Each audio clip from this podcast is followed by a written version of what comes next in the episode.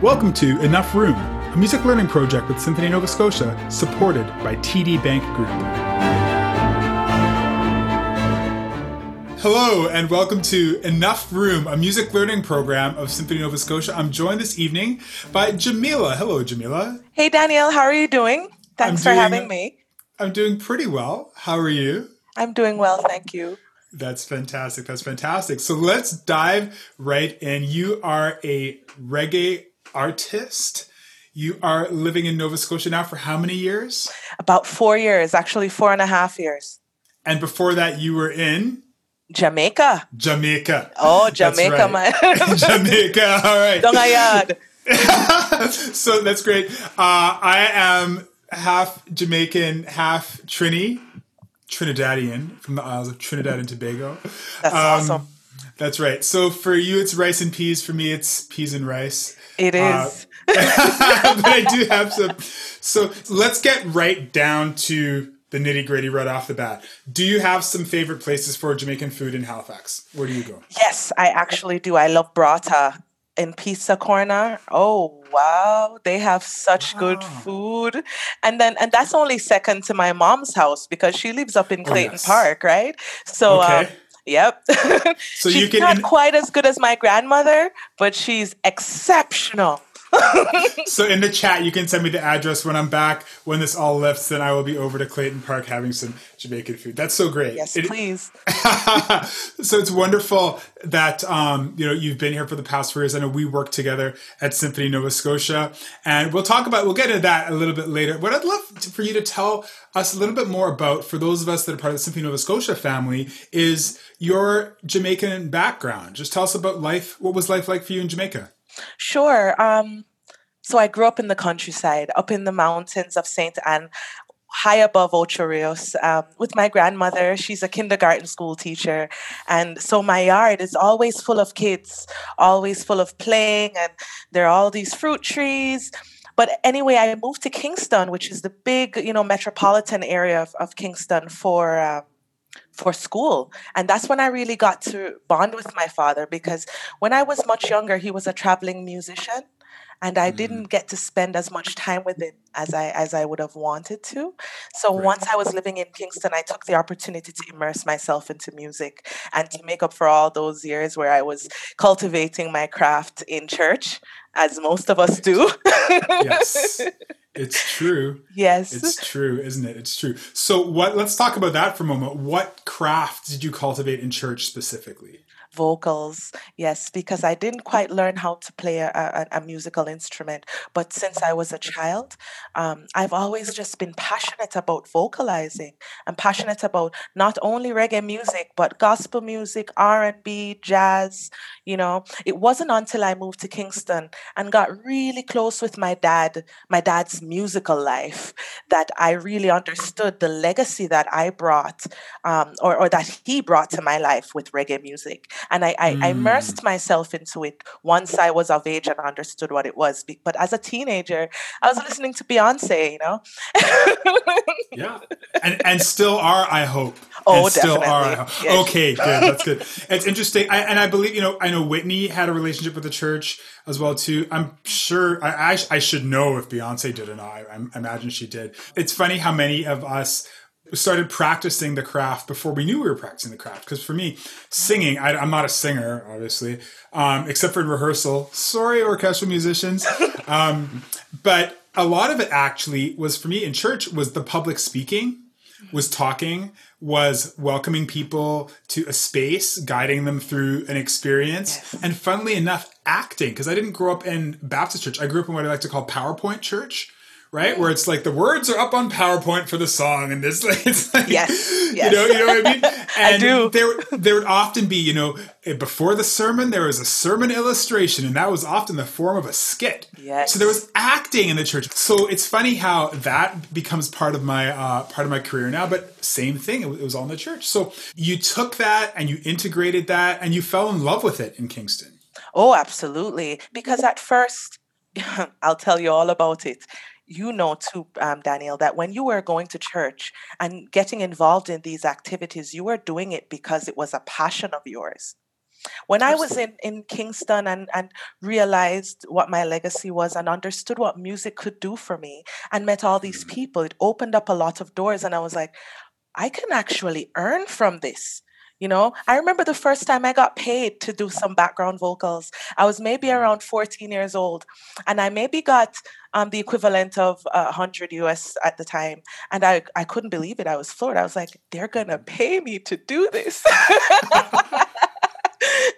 but you, it also shows the, um, the sincerity that you approach your craft with and, and and your passion with as well and and as you hone your skills more you understand that yes people should honor you in that way because that is a part of you that you're sharing you know what i mean you start to sit into it we go from we go from I can't believe I'm getting paid for this to I better get paid for this. you better pay me for this. But it's funny because it comes full circle. Because I remember, you know, the first time getting paid for conducting, going like, "Oh, I feel like I'm getting away with something. yes And now it's my job, mm-hmm. but I still do feel that way. It's like, Yeah. wow. And it's also it's getting paid because yeah, and it's a lot of work and it's very intense, blah blah blah blah blah. Yeah. But just like I get to do this. We get to do we get to do this art. and we love it we absolutely We love, love it. it. and if that money went away tomorrow we would still be i would still be singing I and would still be conducting. Exactly conducting. That's what I'm saying, and and it really really shows the sincerity that um, an artist has to his craft, not just me and you, but artists all over the world. So can you tell us a story of a time when you really one maybe one of the first times that um, you felt really connected to reggae or one of the first first moments where you woke up to you just had an experience that you could never come back from with Oh, music. Can you tell us about a time when that happened? Definitely. Um, I'm gonna cheat and tell you two times if that's okay with you. That is it's all you have the microphone. Okay, so one of the times wa- would have been my very first tour. You know, so I was singing in Jamaica, doing small club gigs and such, and doing a lot of background vocalists. That's a lot of um, recording and support vocals. But when um, the Wailers, headed by Aston family man Barrett, called for me when I was 21 years old and brought me all through a tour, all through um, the US, as the youngest um, person and one of the only two females there, having Mm. the opportunity to play with these towering legends. I remember the first night I was on stage and I could not believe it. I was shivering in my boots, but I was also like, my mind was blown, you know.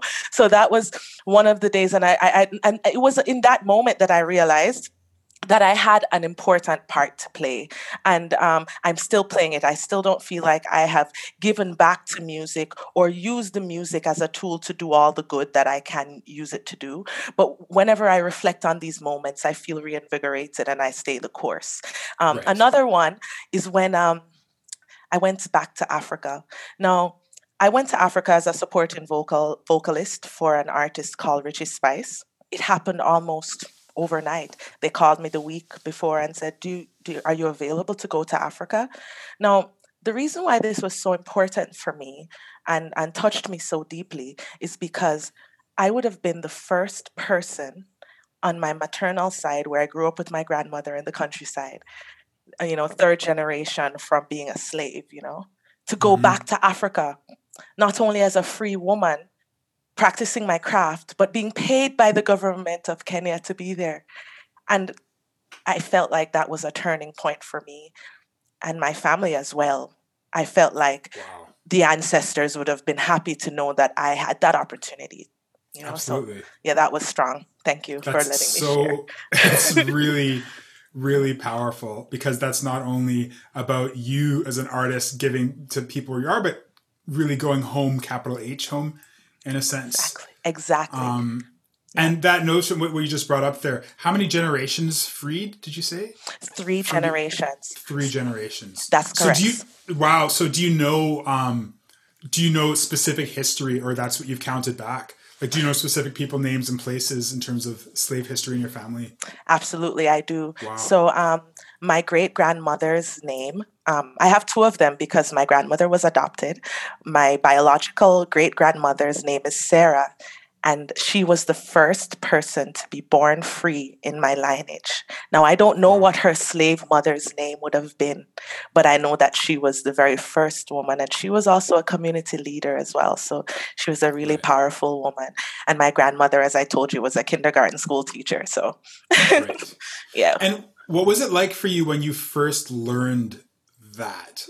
When it went from just being, we were slaves to my great great grandmother was the a- first. f- What's that like? That moment. you can it, it it it brings it into perspective because we are here and we are abusing our freedoms we don't understand that we are such a lucky generation of people regardless of what color we have but all of these um, potentials and opportunities that are there for us and it pulled Mm-hmm. things into perspective because that's not so long ago danielle It's not. It's not that long ago. no, and It's how quickly we've ago. forgotten. How quickly we've forgotten. And a lot of people are abusing the freedoms that our ancestors fought and died to allow us to have, you Mhm. know? So How do um, you see? How do you see that happening? I see that happening when young people don't try their best. When they're when they they're not they they're not well adjusted, they don't have their head screwed on, you know. There were persons fighting for them to be able to get the right to go to school, yet you go to school and you waste your time. Or um, even something as simple as reading. you know what I mean? Mhm. They used to have to hide to read and hide to have certain books. And you Yeah. have all this at your fingertips, and you do not, not you specifically, Danielle. I was like, oh, she saw me this afternoon on the couch watching Netflix when I should have been working. I'm like, oh, I feel, but general, it's just some very- simple things and how generally Yes. um, we take them for granted. we do take things for granted, don't we? Yeah. You know, I, it's one of those things. Uh, my last name is Bartholomew Poysers. Uh, Sorry, my last name is Bartholomew Poyser. Mm-hmm. Slave name. yep. Slave name. Yes. Slave name. Totally disconnected from anything past great great grandfathers. Um, total disconnection from. Yes. I, I mean, and okay, there's like connect. I mean, you know, we have a- African art and family would have inculcated a sense of um, belonging, but uh, but Africa itself, I don't, I, I haven't been to Africa yet. I will go. Yeah. Right, but it's just different when you can say, "I know that this person was the first freed person in my family." What a difference it makes! And I remember learning that um, uh, some of my family grew up in the same region w- in the same region of Jamaica that slaves were brought from to Halifax. So it's possible that some of my ancestors actually worked on Citadel Hill, right? It's the Okay. Same, um, so it's oh wow when when I read that when I was doing research, oh oh Yes. Yes. wow So you're a It's some- maroon. Uh, yeah, I mean, well, I wouldn't go that I wouldn't go that far. Like I know Okay. um, Measha Measha, Misha Bruger Gossman is a maroon, right? Yes. It's possible. Be it's possible, but the po- it's the possibility that, like you said, puts things into perspective. Yes. It makes you go, oh, it's not just history; it's actually impacting me. So that's something I want to look into uh, a lot more. Exactly who went where and what, and and all the different things that happened. So sure. h- how does this affect your music making? How you're, and I mean, it, might be an obvious question, but I mean, we've talked about very deep things. How is it playing and affecting your music making recently? Your heritage, the struggle, everything that's been going on in the world. How's that affected your music making? Most recently, um, as you know, some heinous crimes and incidences of police brutality are, are reminding us that we're still not free, Danielle. And every opportunity you have to tie your craft to social activism and positive progress and, and, and, and movement, you sh- I think you should take that as an artist because I think that there are a trillion love songs out there. And it's okay. I love love songs and I love poetry and I love idealism. But also, we have to open our eyes and realize what's going on and then use the tools that we have. You know what I mean? At our disposal. So, whether it is you are a visual artist and you channel what you're feeling about the things that are happening in the world into that art, you know, all different sources of creativity. So, I was feeling very frozen at the time and very numb. And um, I was bubbling with a friend of mine, Richard McNeil. He plays in my band, he plays keys. Mm-hmm. And mm-hmm. um, I said, Richard, I don't think I can write today. I'm sorry. And he says, um, What's going on? And I said, Did you see, you know, the footage? You know? Mm-hmm. He said, Yes, I saw it. And I, I couldn't believe my eyes. I couldn't believe what I was watching. You know what I mean? Mm-hmm. And then he said, Well, if you feel so strongly about it, just start writing. Just start mm-hmm. writing. Mm-hmm. And I said, I don't mm-hmm. know how to approach something like this because there's so many layers to, you know, to uncover. And he said, mm-hmm. if you were talking to that police officer, what would you say? And then I, I, I said, I would ask him, what, what do you have to say for yourself? And that is the first line of the song, Chant Their Names, um, that we released. Mm early in the summer. And I said, what mm-hmm. I would ask the police officer, I'd be like, why are you doing this? What is your motivation? Do you have anything to say for yourself? You know what I mean? And then, and, and, and it, it kind of evolved into a, like, like an appeal to him for him to have some mm-hmm. conscience, mm-hmm. pretty much. Mm-hmm. mm-hmm. It's incredibly, it's incredibly powerful. And I think one of the things that, and maybe this is something that we gain from our heritage, is this mixing of the political and the musical in a way that's natural uh, and it's not necessarily it's, it's confrontational but in a different way i think of the kaiso tradition in trinidad which is a lot these are you know some of these songs can be eight nine ten minutes yeah. and there's always they're always political they have a political subtext but it's not um it's not left wing right wing we hate each other that it's not that I mean, it can be obviously, but it's it's more about like, oh, this is something that happened, and just a commentary on the politics of the day mm-hmm. and really inventive and with humor and the audience yes. even if they're listening to it and the and the calypsonian is saying something that is a, bit, a, little bit different they don't necessarily agree with they might say oh wow he really he really got him with that line he really yeah. zinged him like so yes. there's like it's almost like sport right mm-hmm. and that's something that you did so well responding to the moment what was happening in the world and history with music with art and it was like bam, it just came up. It was like, oh, this is now. This is yeah. it's, it's it's effective. It's true. It's real. It's authentic. It was such an impressive. And I, encourage you uh, to look up you know, Jamila chant their names. On, it's on YouTube. I'm sure it's everywhere. Yes, it is. It's, it's on YouTube easy. and Spotify, all of the the streaming platforms. Yeah, and and since then, have has there been um, what has writing music been like for you since that time? Since that. So since that time, um, I, I started a full time job as a project manager at a tech company. so I have written maybe a total of four songs since then, and mm-hmm. I have demos for them. I'm working with Erin Costello to um, record three of those songs, and I also have another song, Sugar and Spice, which mm-hmm. is a love song. ah, yeah. well, that's okay. That's great. It's great. Yeah, but um, I felt like chant their name said what I had to say politically, and then um, I, I, I just kind of like used whatever came. I just kind of poured it out on paper.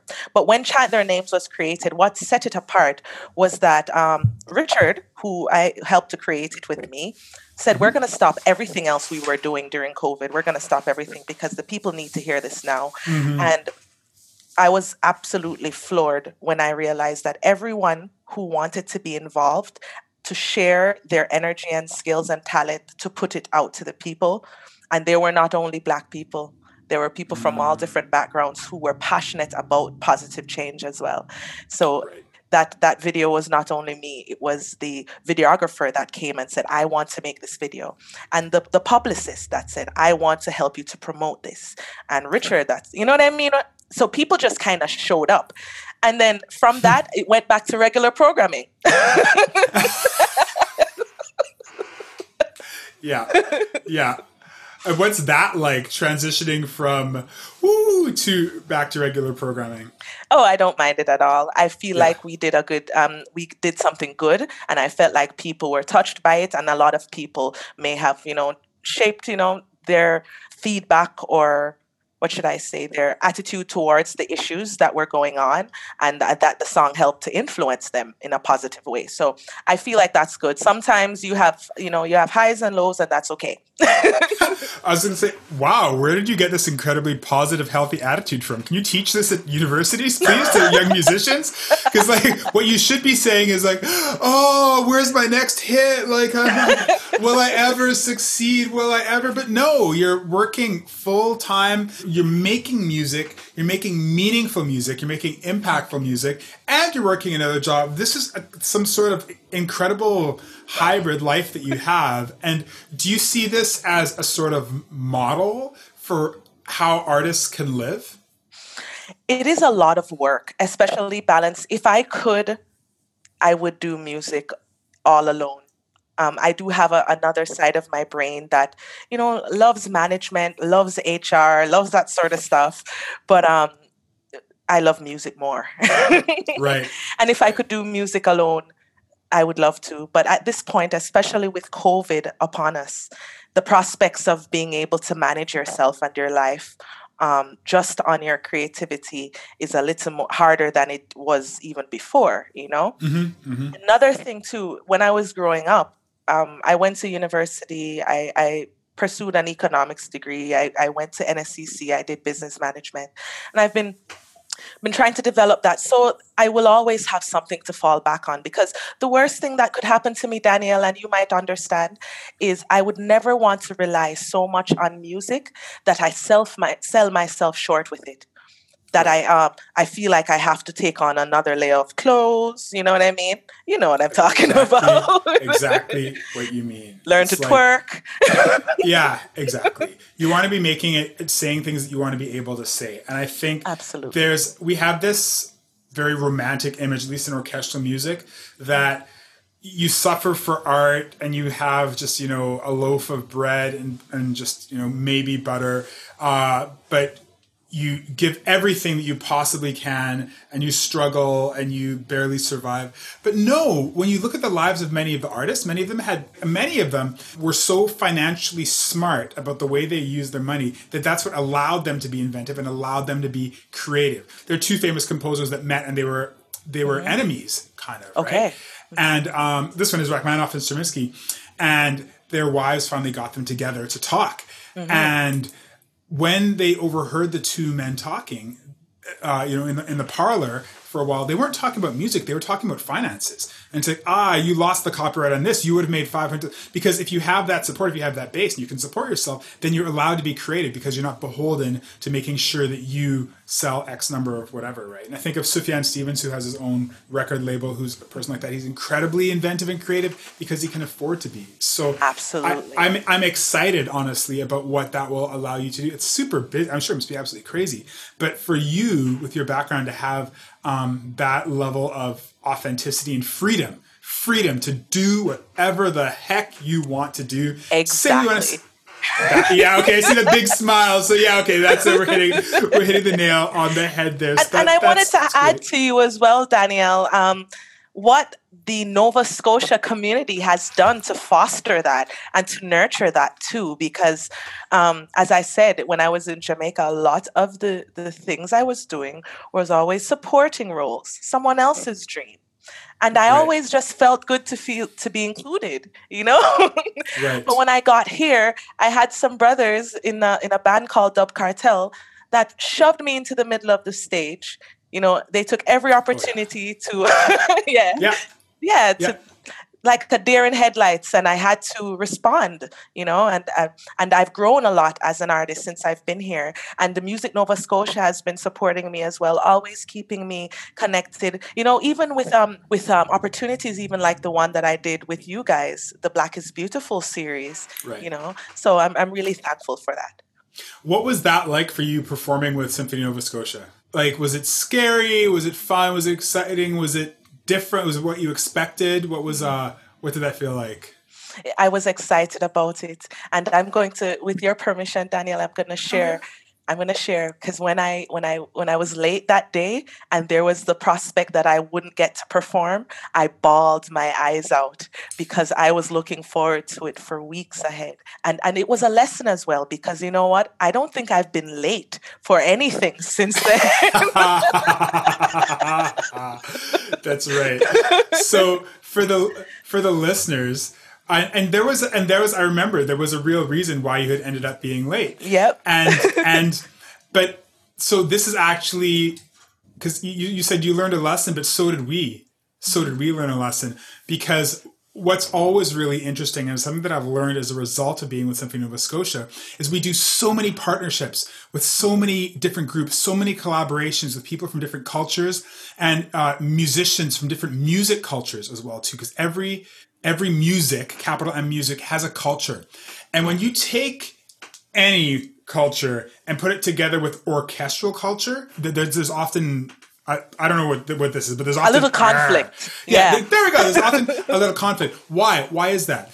So in orchestra land, and I'm calling it semi-pejoratively orchestra land on purpose. It's mm-hmm. like if we are having a concert today, the musicians have to have the music two weeks in advance because we're expecting them to do everything perfectly, right? Yes, Dear absolutely. listener, when you come to the hall, you're expecting basically perfection, right? They know that. Okay, give us two weeks, we can do anything. That's uh, that that's a lot of pressure in itself. If they're going to have that music on time, then the librarian has to have it in their hands to give to the bowers two weeks before that, which means the librarian has to have had it at least two weeks before that, which means it has to be on its way from wherever in Germany at least two weeks before that, which means it has to have been ordered to, so everything's bam, bam, bam, bam, bam. So yep. we are very, and it's not it's not necessarily a bad thing. Orchestral culture, eh, actually, it's not a bad thing. This is how no, it works. Not at all. Like bam, bam, it. bam, bam, bam, bam, bam. So then, if somebody comes to work with us and they're not used to that culture. I've seen this happen so many times. People come to orchestra and they're just like, they're already scared. They're already like, I, hope I'm doing everything okay. Okay. Yes. Or, is it, was that okay? Was that good? Oh, I'm so scared. And that doesn't help music making. That doesn't help music making. So, and I'm so glad, I'm so glad that we were just like, oh yeah, you're going to be fine you know, we talked about it. It's just like she's so strong. The musicians loved you. They loved you. you. They did. You just knocked it out of the park in both performances. So it was so great because you're such a natural musician. It's so easy to work with you. Thank um, you very much. And so that was such a learning for me as well too, right? But this is one of the things. So and, and, to all the musicians out there that are working with orchestras, you know, orchestral culture is not necessarily flexible. That's because of, you know, we're tuning to A440 or A441. You know, it's very, very precise. And it is. Uh, we have, we're unionized and all these things are what allow us to perform at the level at which we perform that, that degree of specificity, that degree Absolutely. of rigor. Um, I'll, I'll, share something with sorry, you. Sorry, I'm just like blah blah blah blah blah. No, I love it. No, sorry, I don't mind me. I just wanted to interject to to add on to a point you were saying. Bob Marley, my father tells me that he was the strictest man in rehearsals. Right. They would be rehearsing for a tour months in advance. They didn't just right. get up and um, roll out of bed. And and that's the sort of um, what should I say? I'm going to call it laziness for want mm-hmm. of a mm-hmm. better, more euphemistic word. because I am used to a culture, the culture that framed me, the culture that that matured me was a little lax in that regard. Mm. We we mm-hmm. weren't always on time. You know what I mean? And and I think that is what separates a great musician and a great performance from something that's mediocre. Mm-hmm. So I aspire to that. As a matter of fact, I thought it was refreshing and I was like, yes, it gave me something to aspire towards. It was like that's the sort of discipline that separates, you know, good from great and, and and I respect that so yeah kudos to Orchestraland and thank you for that well this is one of the this is and this is uh, now to re- to really get into it because we both come at it from the different because you're you are a, a black leader working with white musicians and so let's say like you're a black musician a black woman working with maybe a lot of western european musicians in a black music, and I'm a black man working with a lot of Western Europeans in Western European music. So yes. we see the, so so we're very we're doing interesting things, aren't we? Wow, we are. we certainly are, and it's interesting. It's just so it's it's so interesting. Uh, in terms of the cultural shifts, once uh, uh, the way people make music, is it organic or is it more technical? Organical or organic or technical. Um, I was working with some indigenous with some indigenous musicians. Yes. And they were allotted by mm-hmm. moi 24 mm-hmm. minutes of rehearsal, and during which time we would begin with their six minute piece. We would mm-hmm. play it through. We would have two minutes for comments. We would rehearse a few spots. And then at minute 17, we would play it through again, leaving one minute for comments, a couple of things, right? Yeah. We got to the end and they were like, you know what? Let's change this. Let's, and I'm just like, that's not on the plan because I'm very methodical. I'm methodical, right? So mm-hmm. These cultures, when we come together making music, it was really interesting to see um, what we learned.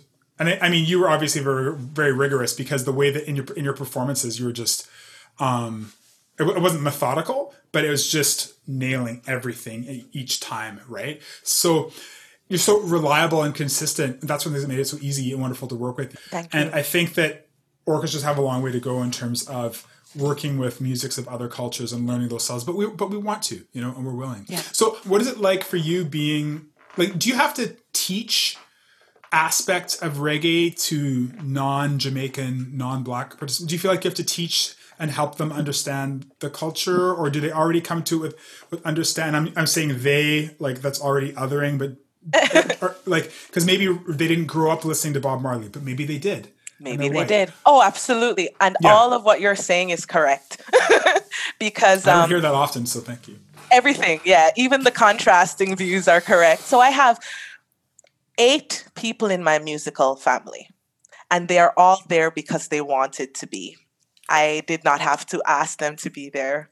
They showed up for me and they keep showing up for me. So yeah, big up all of you guys. I love you a lot. Um, a bunch of them grew up listening to, to reggae music heavily. Alec Frith, for example, has been running Sound System Sundays as the one of the biggest um, what should I say, supporters of reggae music in the city. Mm-hmm. For years before I even moved here. And Andrew Branch, who plays percussions in our band as well, mm-hmm. he had his own band um, and still does Andrew Branch and the Halfway Tree. So he plays with them and then he also plays with me as well. So that's great. But then, like, my friend Christine has a, a little bit of a, what should I say, performing like theatrical training. She did some acting when she was in high school and she works at the Immigration Museum. She didn't know much about the musical culture of Jamaica outside of the popular Bob Marley, for example. But then getting her to go to Jamaica with me, which I want to talk a little bit more about later on, um, and really exposing her to the music, writing down the lyrics and also the translations of it so she can actually understand. That's great. That's what it's great. saying. Exactly Exactly. So with each um, member of my band, we have to approach it differently, and then uh-huh. collectively uh-huh. we bounce ideas off of each other. Uh-huh. as to how are we going to approach this style and then we like reference uh, an artist that we know or whatever you know what i mean mm-hmm. and we we learn together yeah that's fantastic that's so yes. great I, I i remember in terms of the the western european interface with reggae working in the summers at uh, kids camps in germany. Oh. and oh. reggae is huge in Germany. It's huge. I, I hadn't realized the extent. Yes. Right? I was like, okay, well, thank God I'm black and half Jamaican, or else I'd be totally lost here. Because they're like, oh ja, und das Album hier äh, und hat so gemacht, and das war in 1900. They just knew, they knew reggae yep. and like yep. deep cuts, and like on this tour, this happened, and this guy. It was really, it was really impressive. I have a little story to tell you about that. Tell too. us a story. I remember when I came here and I was talking to um, Alec, and he was like, "So does your dad still have that uh, Stratocaster that he played the?" Uh... And I'm like, "Dude, that is how well he knows the music. So great. So that when he went and sat and got the opportunity to sit with my dad and play, the level of conversation they were able to have is something that I probably wouldn't have been able to have because I haven't been digging so deep into the history like Alec has been, you know, and he's been doing it for much longer than I have because he's a little older than I am as well. So that's that that's was something that was really eye opening for me.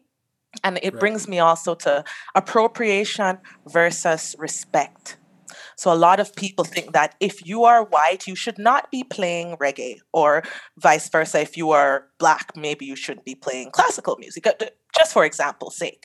And I'm like, I know people from different backgrounds that mm-hmm. take a more respectable approach to an art or a culture, no gimmicks, you know what I mean? No disrespect. They are they're sincerely fascinated and moved by it. And I feel like if that is your approach, it should not be labeled as appropriation. Mm-hmm. You know what I mean? But if you are, you know, dressing up and just being gimmicky about it and not giving it the respect it deserves, not finding out about the root, then I feel like then you might want to ask some more questions. But both the bands that I played with here, Dub Cartel and the guys that are now in my current band, both traveled with me to Jamaica. Because mm-hmm. I brought it up. I was like, do you really love this this um, genre? Do you really love it? You know, it's the voice of the oppressed. It's the voice of reggae. Really stands for a group of you know the lower class of Jamaicans in in a time when they didn't have any other outlet and this was their outlet. And I remember having the dub cartel guys in Kingston around all the Rastafarians Nyabinghi playing and my dad is just blowing all the marijuana smoke in their faces.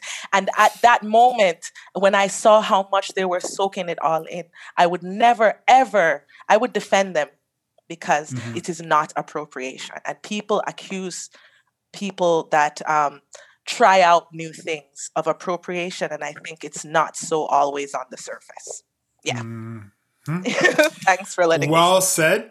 Absolutely. Let's just, uh, so everybody just rewind that last two minutes and listen to it again. No, because it's a real thing. It's, it's a really, really important point. And I'm glad that you, that you talked about that because people will wonder, people ask, like, where does the line, um, where's the line drawn? But I think having that distinction between appropriation and respect is hugely important. And you're a leader, even just for for saying that and for making the, that demarcation. I think it makes it really it's it's very helpful for us to have in our minds, especially now, because snap judgments abound, and sometimes I can appropriation is real and appropriation is violence but sometimes it can also be we can be intellectually lazy without looking at the work that real people have done saying oh he's white he's playing reggae appropriation but you don't know that actually maybe he you know there are white people in jamaica uh, maybe he spent 20 years exactly. studying the craft you know so it's always about looking a little bit deeper nobody said to me you're black you can't do classical i have never heard that. I don't think I don't think I will. Maybe I will at some point. It's no. Let's hope you don't. Fingers crossed. I'm not, just not. I'll be like, okay. Well, it's, it's, my job. I'm way too far, and I can't do anything else. So sorry. Like, uh, I, I should seriously address that question, but um, yeah, it's it's it's an, it's an interesting dichotomy because in Trinidad, uh, mm-hmm. where my mom grew up, they heard classical music every day in the schools.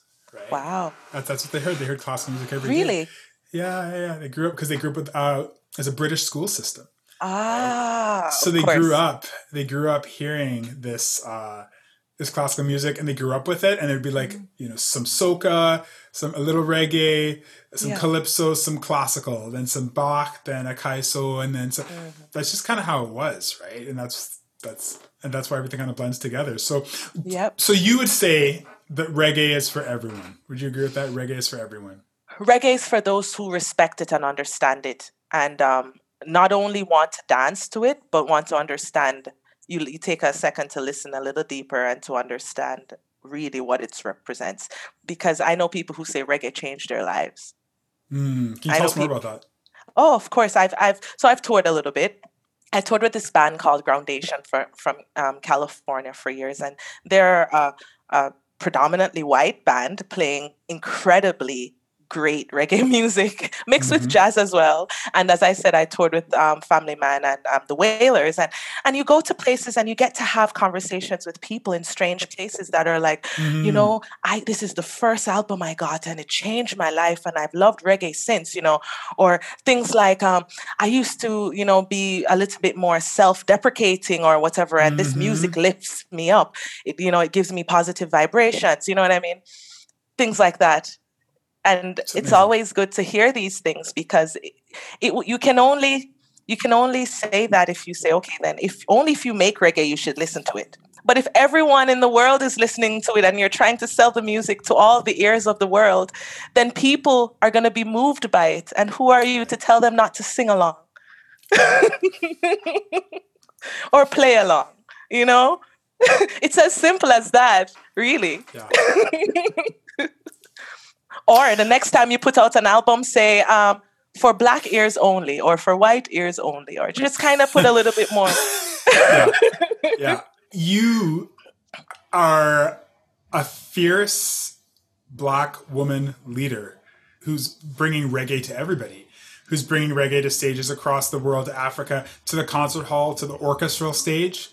That's what you're doing. I, I think you're a real shining light. I don't know if you see yourself as that, but really you are in terms of leadership. Do you see, like, how do you see your role in terms of, you know, you talked about what reggae can do and who it's for. So, mm-hmm. in the same way, can you talk about Jamila and what you want to do in the world with your art, with your presence, with your voice? That's a great question. I'm going to start off with a very cliche one. If I've seen far, it's because I've stood on the shoulders of giants. Um, the giants are the Dennis Browns of the world, the Bob Marley of the world, you know, my dad and all the work that he put in, you know.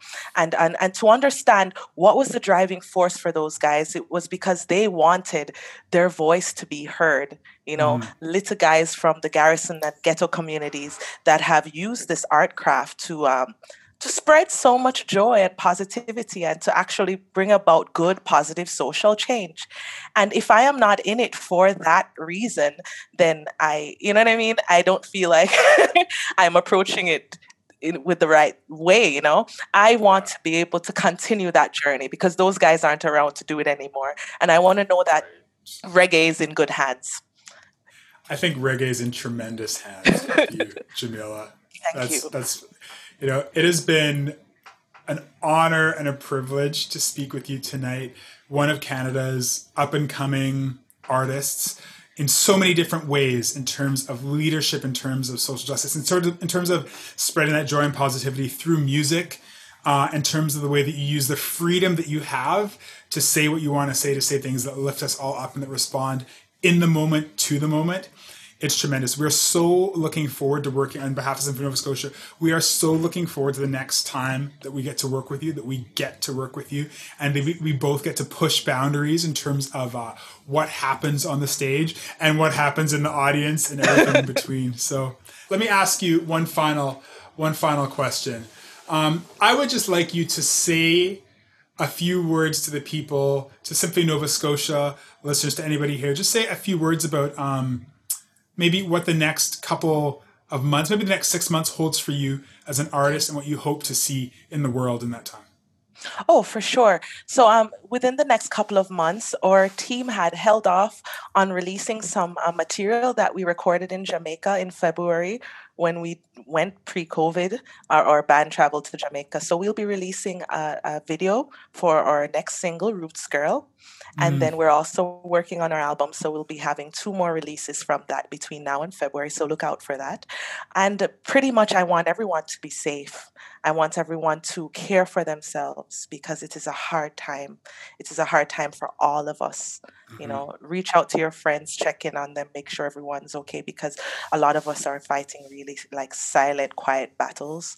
So, yes, look out for your friends, be safe, love your brother as yourself, and keep making music, whatever, just keep making music.